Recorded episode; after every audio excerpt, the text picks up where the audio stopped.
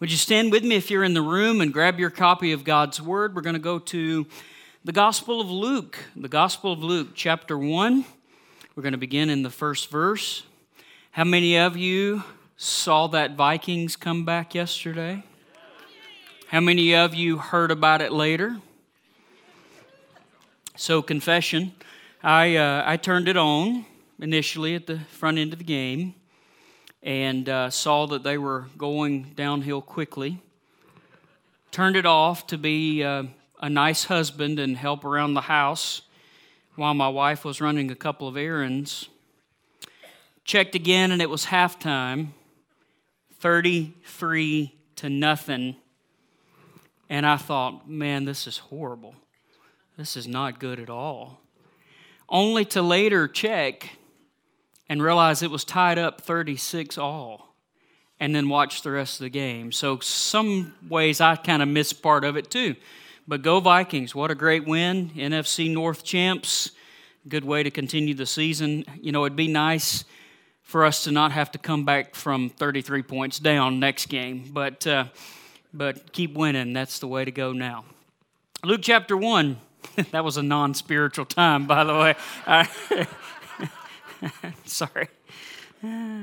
Many have undertaken to draw up the account of the things that have been fulfilled among us, just as they were handed down to us by those who from the first were eyewitnesses and servants of the word.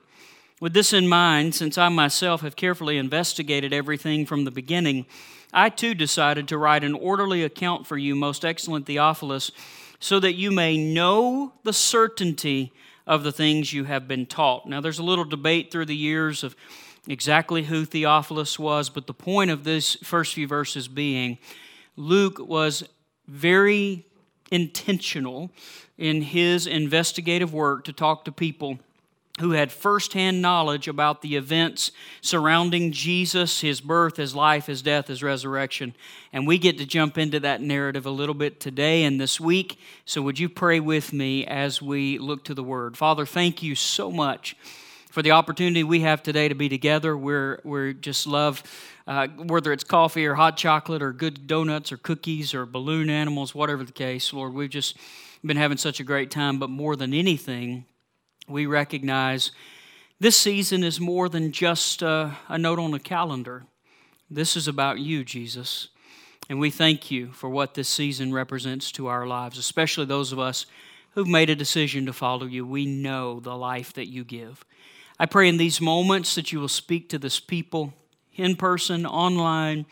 Lord, especially that if someone doesn't know you, hasn't made a decision to follow you, they will do that today. It'd be the greatest gift of life, the, greatest gift at Christmas, the greatest life they've ever known in you. I pray, God, I make much of you and that we would have ears attentive to what you would say. Be with us in these moments in Jesus' name. Amen. Amen. You can be seated and tell your neighbor, Merry Christmas. Now, I have a confession to make to you right off the front end of this message.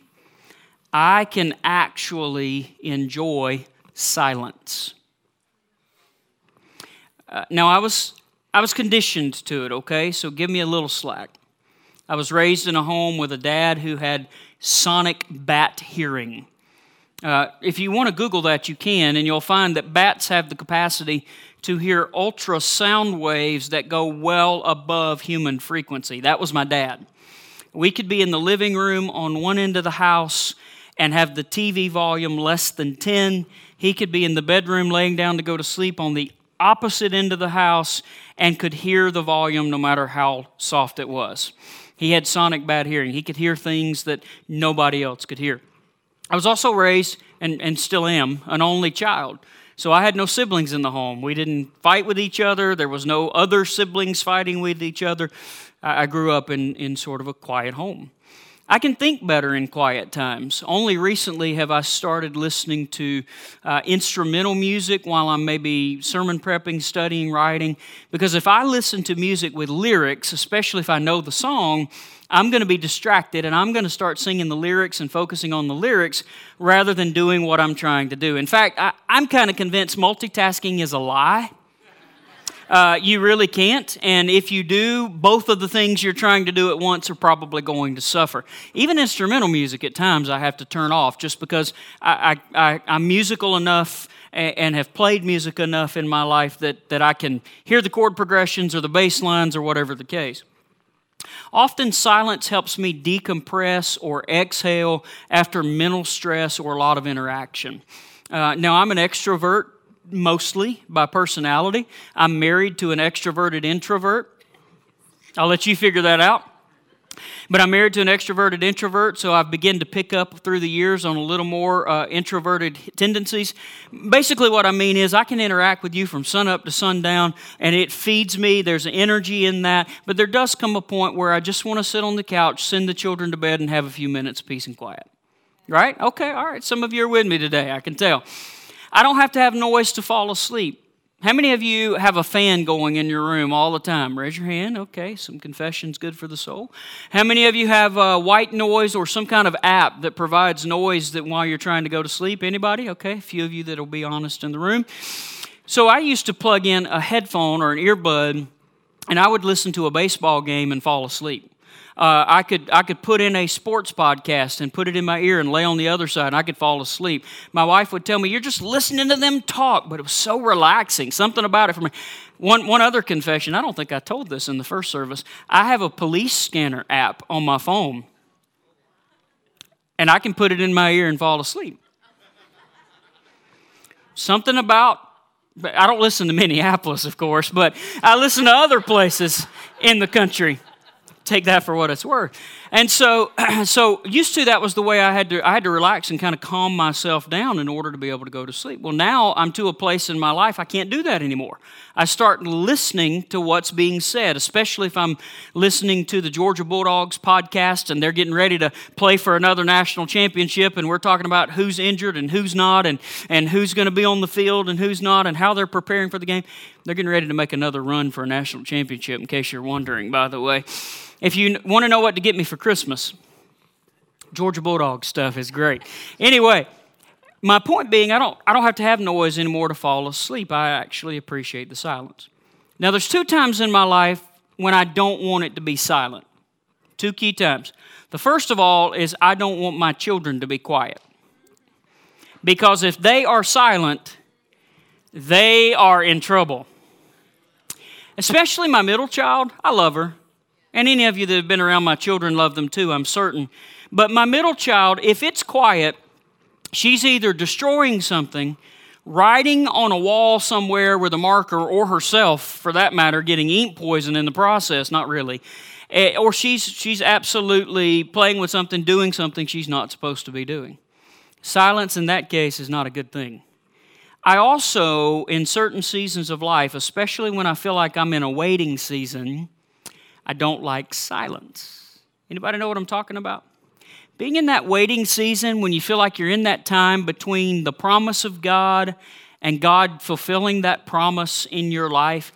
There's times in those moments of waiting that maybe to a fault I can appreciate confirmations. I, I can appreciate, okay, God, I know you said this however long ago, but could you just could you just tell me that one more time, just so I can make sure I know that it was you, that it wasn't just me making this up? Or I can appreciate reminders that He still knows what's going on in my life and He still sees, He understands, He cares, He's working, even though I may not see how He's fitting all these puzzle pieces together. Those are times when I'd rather God be talking than for it to be silent. Now, last week we talked about how God has a plan and specializes in the details.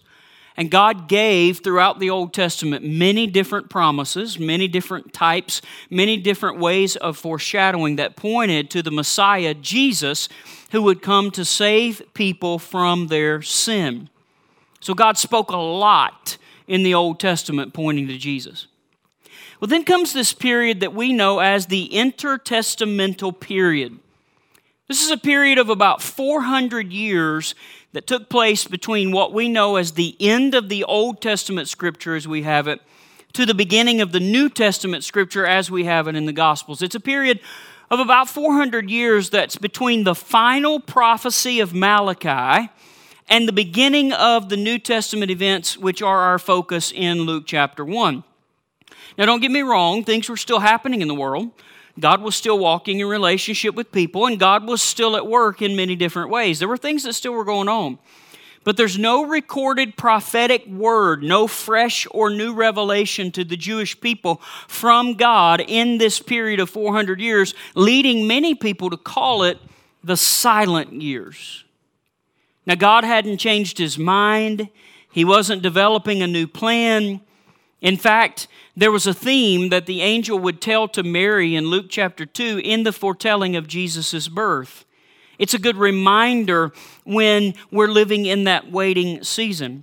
Nothing is impossible with God. And maybe the better translation of that, so that we can understand it a little bit better in our life today, is no word from God will ever fail. He will always do what He said He will do. Whatever God says, there is more than enough power behind His words to accomplish the work. It's a good reminder for us on the front end today that we should believe what God said because of who God is when you feel like you're in a waiting season, when you feel like nothing seems to be happening, when you feel like God is silent, when it takes longer between the promise and the fulfillment than what you thought it would take, I challenge and encourage you today to hold on to what God said because it is God who said it. He is faithful. God cannot lie. God will not fail. Can we give God some praise for that today if you agree with me? I know you guys are either in a sugar rush or a sugar coma at this point, but let's we'll try to make it through. There were people alive before the time of Jesus that even during the seemingly silent years believed there was a Messiah to come. They bought in and believed what God said. Even in Luke chapter 2, there's a man named Simeon. And Simeon is recorded as being a man who waited with faith and patience and a great desire for the coming Messiah. And there seems to be evidence that our participants in this Christmas narrative we're about to look at today, they were also expecting the Messiah. Would you pick up with me today? Luke chapter 1, beginning in verse 5. If you've got a copy of God's Word, Luke chapter 1, beginning in verse 5. We come here to two people, a couple named Zechariah and Elizabeth. Now, the Bible tells us several things about this couple. First of all, the Bible tells us that Zechariah and Elizabeth were upright, meaning they were pure in heart. They had a relationship with God. They were right in God's sight. He could see their heart. It, it was evidenced, their relationship with God was evidenced by how they lived. These people were more interested than just keeping the letter of the law and doing the right things just to do the right things. They really loved God with all they were and wanted to please Him. Zechariah his name means Jehovah remembered. Keep that in your mind. Zechariah's name means Jehovah or God remembered. Zechariah was a priest. He and his wife Elizabeth both were of the lineage of Aaron. Aaron was Moses' brother way back in the Old Testament, and this was the line of family through which God started the line of priests. Now, I don't have time to get into everything with the temple and the tabernacle and the priestly service, but I can tell you there's a lot of great point and a lot of great reason to read through the Old Testament. Here's the summary Priests were established by God for the purpose of serving in the temple and leading worship and prayer on behalf of the people. There were 24 divisions of these priests in this time period, comprised, some estimate, as many as 1,000 priests per division. And each division would travel to the temple and serve twice a year for one week at a time. So hold that, and we'll talk further about it in just a moment. A couple of interesting notes the scripture tells us about Zechariah and Elizabeth. Number one, they had no children. Jewish culture considered the birth of children to be a great blessing from God, and the absence of children was seen as either a great misfortune or even seen by some as punishment for sin. So you can see that not having children, there was a stigma over Zechariah and Elizabeth. Here's the additional part that the Bible teaches us they were both well along in years, meaning they were past the age of childbirth. In addition to infertility, they were past those childbearing years. And when you think about that, you can think about people in the Old Testament who shared similar situations. Abram and Sarai, later known as Abraham and Sarah, were well up into their years when God gave them the promised child. And then Hannah in 1 Samuel. You can find other situations in Scripture where people were barren, unable to have children, and God miraculously delivered them or gave them the opportunity to experience what they'd longed for. Evidence in our text today suggests that Zechariah and Elizabeth had often prayed for God to give them a child, as, as anyone today would especially a son, to carry on their family line and to take away the stigma of the culture, not having a child. Unfortunately, it hadn't happened. And it gives us enough context, knowing the situation, to know that what was about to take place in their lives was truly miraculous. Only God could give them a child in their old age and open a barren womb. On top of that, Zechariah and Elizabeth were about to be part of something much greater than they could have ever imagined. Now, the Bible tells us that Zechariah was on duty serving in the temple before God. The Bible says he was chosen by Lot to go into the temple of the Lord and to burn incense. So, first of all, the casting of lots was a practice that was really common in the Old Testament, and we even see it present in the New Testament times. People have tried to compare casting lots to the idea of rolling a dice, something that looked like a dice. And when it was rolled, whatever came up was thought to be the will of God being revealed regarding the person or people involved in that moment.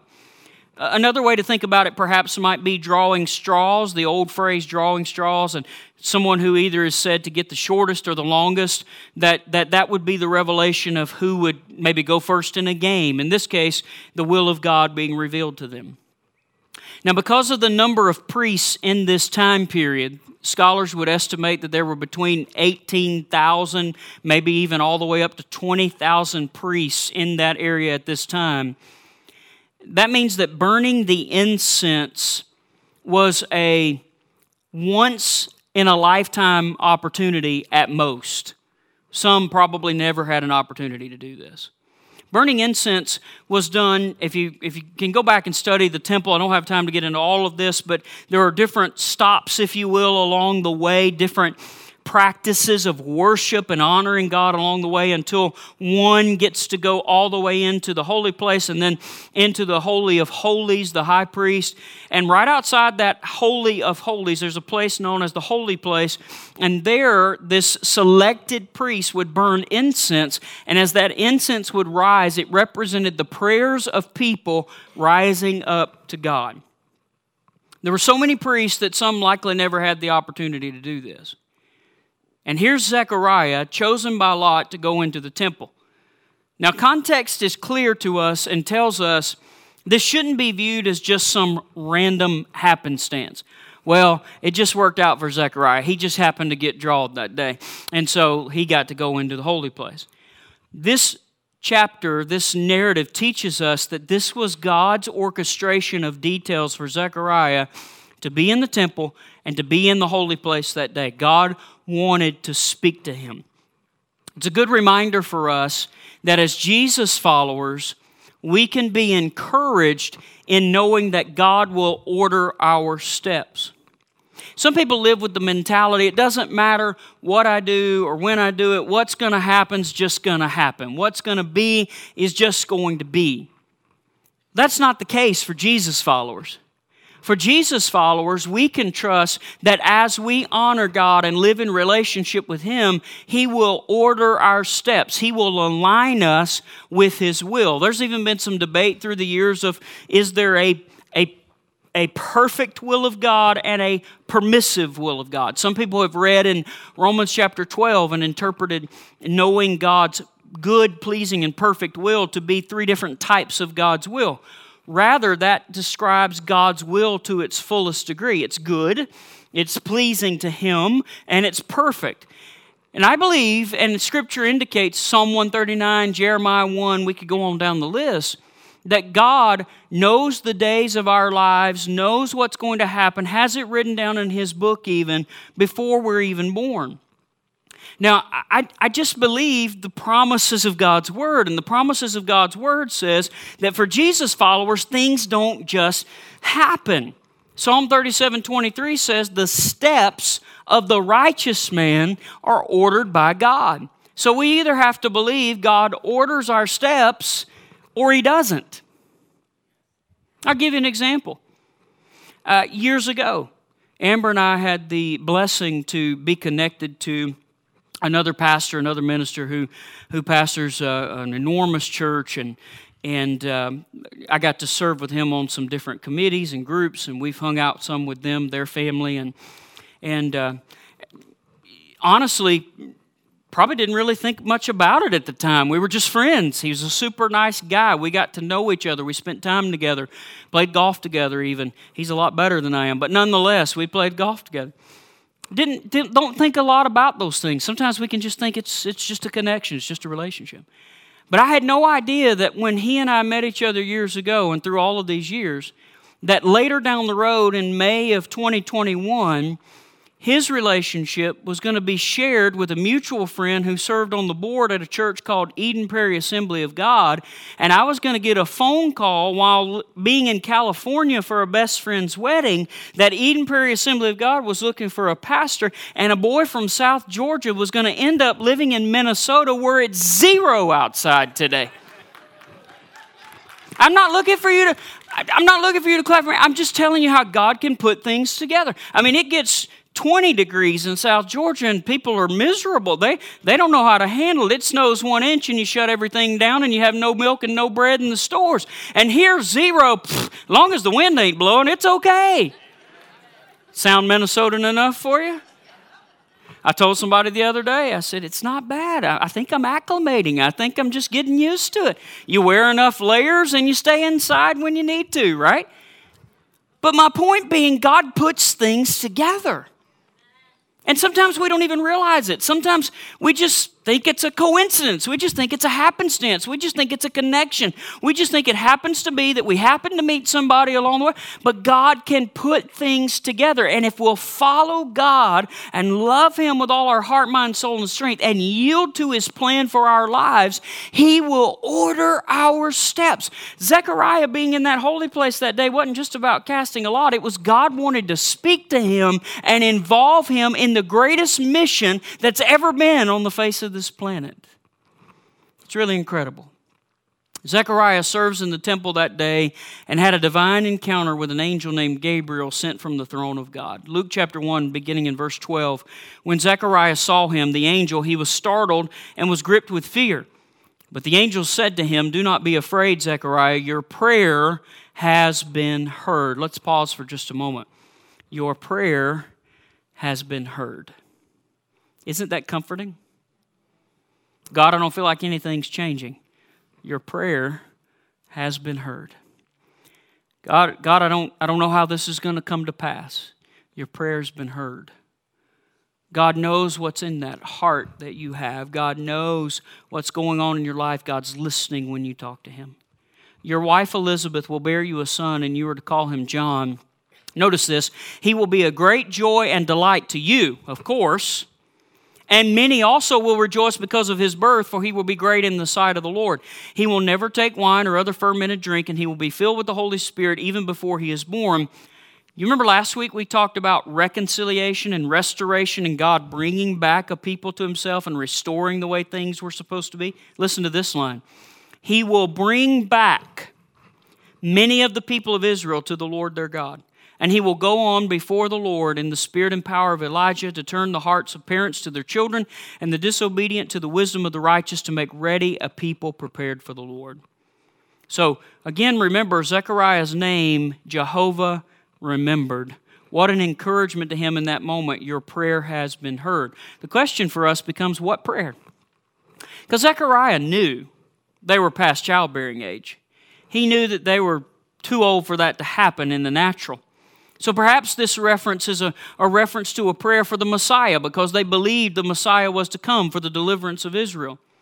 What we do know that even if even if Zechariah had kind of given up hope on having his own son because of their physical circumstances, they continued to pray for God's work to be done and the Messiah to come, and now they were going to get to experience both.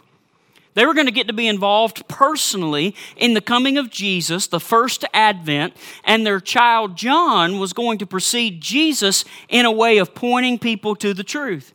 They were going to personally know a joy. If you've had children, you know the joy of, of having children and that moment when a child is born, especially if you waited a long time. They were going to experience personal joy, but they were also going to see many people would rejoice because of his birth and his ministry would impact a lot of people. It's really incredible. We know this child as John the Baptist. Now, it's interesting to note that John's name means the Lord is gracious, while the name of Jesus means the Lord saves. So, throughout the Gospels and throughout the story about John the Baptist, here's God in His graciousness and His mercy and His compassion, sending the voice of truth to point people to Jesus, and Jesus coming to save the world. What a weaving together of the work of God. Now, John was called John the Baptist not because he was part of a particular local church or denomination, but because he was a guy who repented or helped people repent and turn towards the truth. He baptized many people in water who did so. He lived differently from the culture around him. He was not given to the same habits or cravings. He was set apart. Here we're, instru- we're, we're, told that, that God instructed Zechariah that he was to never have any fermented drink or wine.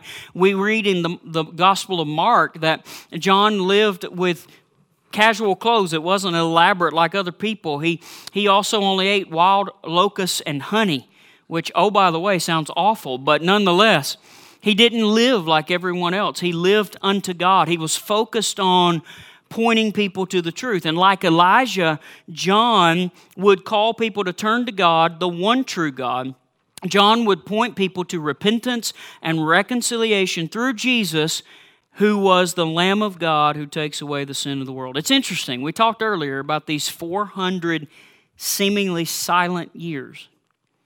The last prophecy that was given connected to our narrative today. Malachi chapter 4, verses 5 and 6. See, I will send the prophet Elijah to you before the great and dreadful day of the Lord comes. He will turn the hearts of the parents to their children and the hearts of the children to their parents, or else I will come and strike the land with total destruction. The last prophecy was about John, and 400 years later, we see the unfolding of God's ongoing plan.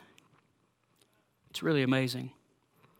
If it wasn't enough that Zechariah and Elizabeth would have their own son, and if it wasn't enough that his, this son would be the forerunner, the influencer towards Jesus Christ among people, here's another additional piece of how God weaved this all together. In the sixth month of Elizabeth's pregnancy, her baby boy in the womb, John, would become a sign to a teenage virgin girl in Nazareth that God could do whatever He said He would do.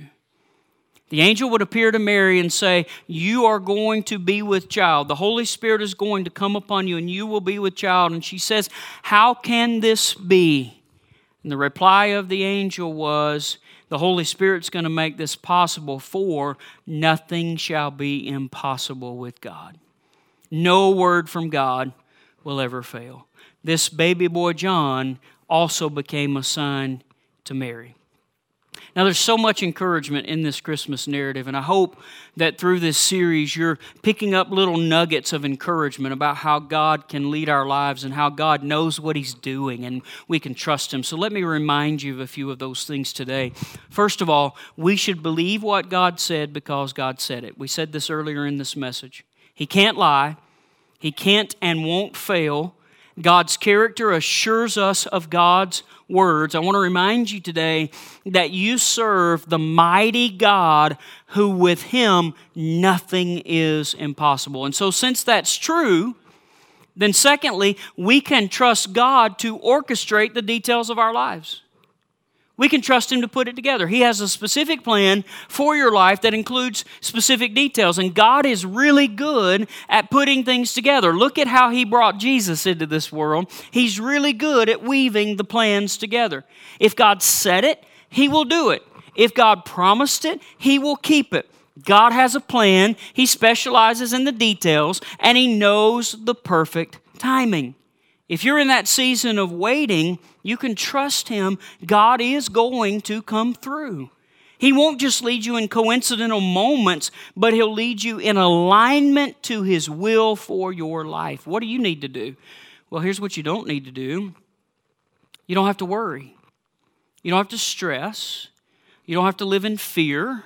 You don't have to try to make things happen on your own or push your life through certain doors that you think are best for your life.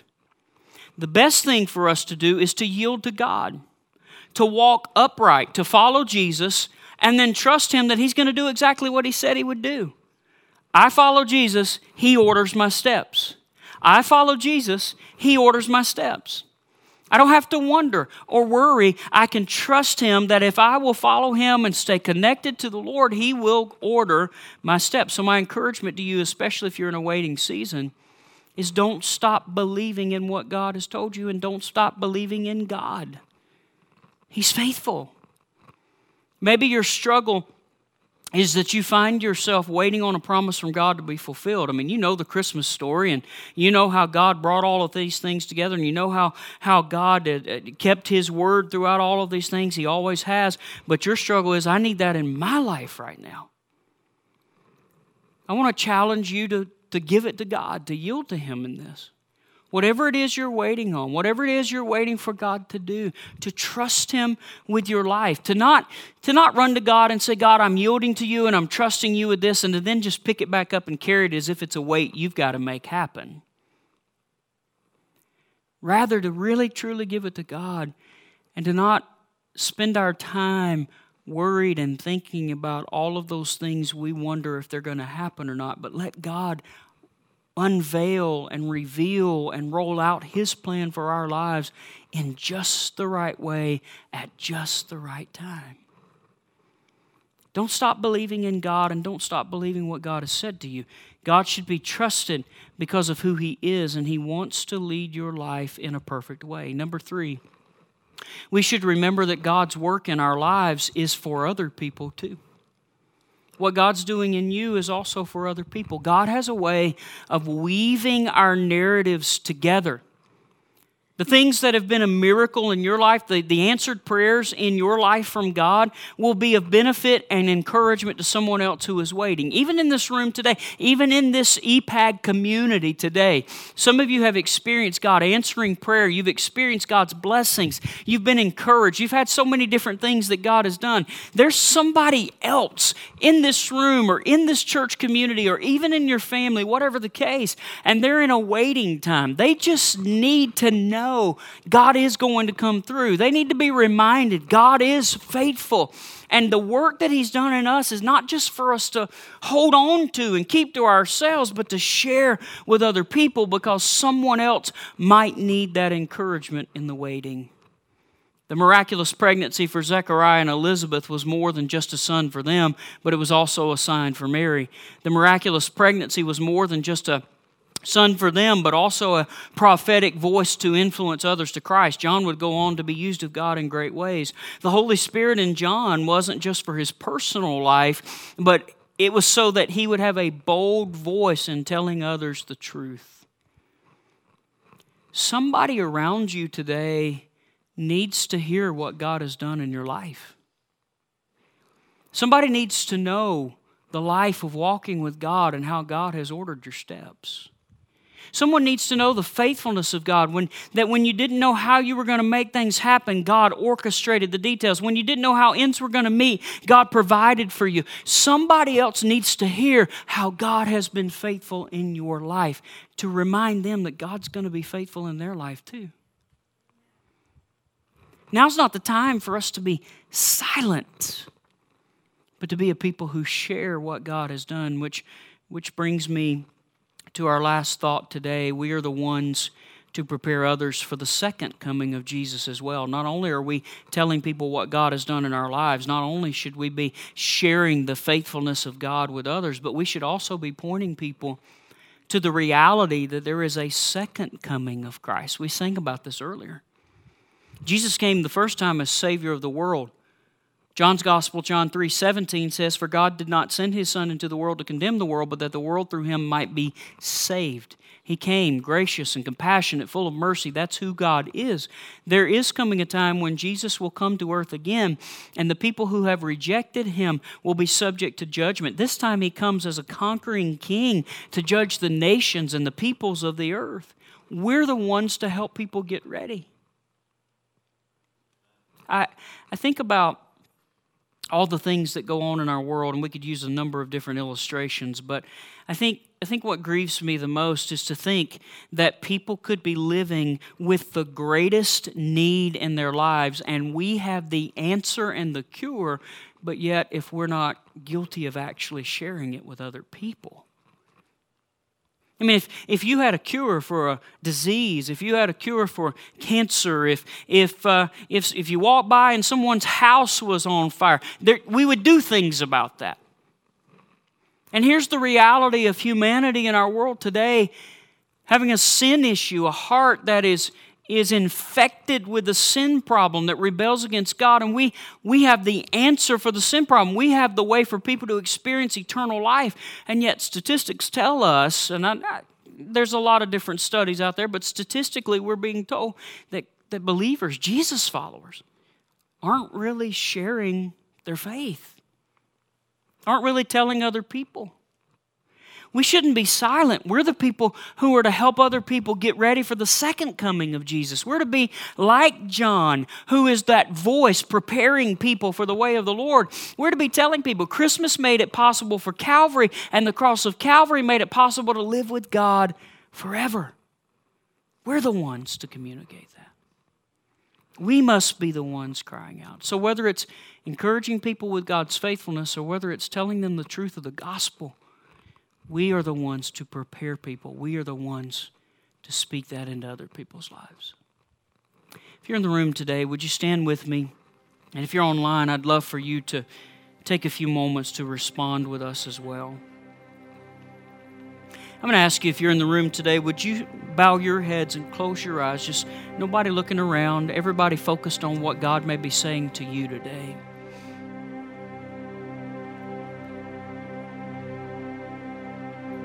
I believe every one of us can respond in some way today. And the question comes down to what should be your response? Number one, have you made the decision to follow Jesus? Have you accepted the gift of salvation and eternal life? Have you yielded your life to Jesus being the Lord of your life? Are you living life in a different way in relationship with God? The bad news is every human being on the face of the planet is born under the curse and under the control and power of sin. We rebel against God. We do things our own way. Humans can be full of pride. The bad news is that sin separates us from eternity with God. Sin has consequences. But the good news, the best news you could ever hear, is that God loved you so much that He gave His one and only Son, that whoever, no matter where you are, what you've done, where you're from, whatever, that whoever believes in Jesus would not perish, but have everlasting, eternal life. There's an answer. You can receive forgiveness of your sin and you can live a different life and, and be on a different trajectory for your life in the present and in the future for eternity. So maybe for you today, response is making a decision to follow Christ. Maybe, secondly, maybe your response today is to trust God with the details of your life. Maybe you feel like right now your life's in, in a big mess. You feel like you're holding a bunch of puzzle pieces and you have no idea how to put them together. First of all, as a Jesus follower, if you've already made that decision, I can guarantee you that you can trust the Lord to lead you. You can trust the Lord to order your steps and to put those things together exactly how they need to be. Your response is to yield to Him, to give it to Him, to say, Lord, you are the Lord of my life. You are the Savior of my life. You are faithful and true. So, Lord, I'm trusting you with the details. And rather than picking them up and trying to fit them together ourselves or make it happen or force through the doors or think we have all the answers, we yield to Him and we let God unfold His plan in our lives just as it needs to be. So maybe today your response is trusting God with the details of your life. Or maybe lastly, today you recognize you need the boldness and help of the Holy Spirit to tell others about Jesus. Maybe you're recognizing it's really uncomfortable and nerve wracking to talk to someone else about Jesus. Maybe, maybe you're recognizing you're not great at, at focusing on the faithfulness of God. Rather, sometimes you can have a tendency to focus more on what you feel like you don't have, and so therefore you don't tell other people about how God's come through. Maybe today you need a greater work of the Holy Spirit. First of all, maybe you need your eyes open to see that God truly has blessed your life and God truly is with you. And maybe you need the help of the Holy Spirit to be bold to share what God is doing in your life with someone else.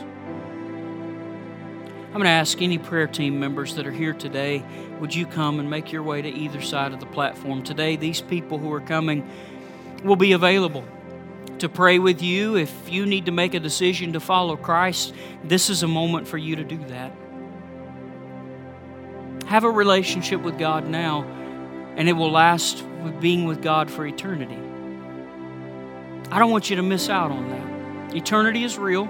After this life is real, and I want you to know God and have a relationship with Him through Jesus so that you can be with God forever. Maybe today it's struggling in the waiting and trying to trust God with the details of your life, these people will pray with you and encourage you. Maybe today it's that boldness to help others know Jesus or to tell others about what God's doing in your life. These people will, these prayer team members will pray with you and encourage you, and you can experience the work of God in your heart even now. I want to pray for you. And then I'm going to pray over you, and then I'm going to encourage you to respond. Take some time and respond as you need to today. Father, I thank you for your word. And I thank you, Lord, that your word is true to all people everywhere for all time. I thank you, Lord, for what you're speaking to us. And I just felt throughout this series, Lord, that you've been speaking encouragement to people who, who God, need to trust you with their lives. Maybe they're struggling. Maybe they're waiting. Maybe they're struggling to trust. God, I just pray today that you be with those who need to just yield to you and trust you with the details. Be with those and work in those who need boldness to talk more about you and what you're doing in their lives, Lord. And most of all, if there be anyone in person or on our online campus that, Lord, doesn't know you, that doesn't have a relationship with you, that doesn't really know what life can be in you. I pray, Holy Spirit, that you would draw them. May they, may they feel that tug of love, compassion, and mercy and grace, and may they respond and know you like never before. Do a work in hearts, O Lord, that we may not be able to see in the natural, but you can do, for you see all things. Father, I pray that you bless and keep this people. And you would make your face to shine upon them and be gracious to them. Pray that your countenance, your favor ever be turned in their direction and grant them your peace. May this season be filled with your joy and your peace and your power in every way. May we all, Lord, continue to gain more and more understanding, Lord, of who you are and what you've done. Thank you, Lord, for this season of celebration. More than anything.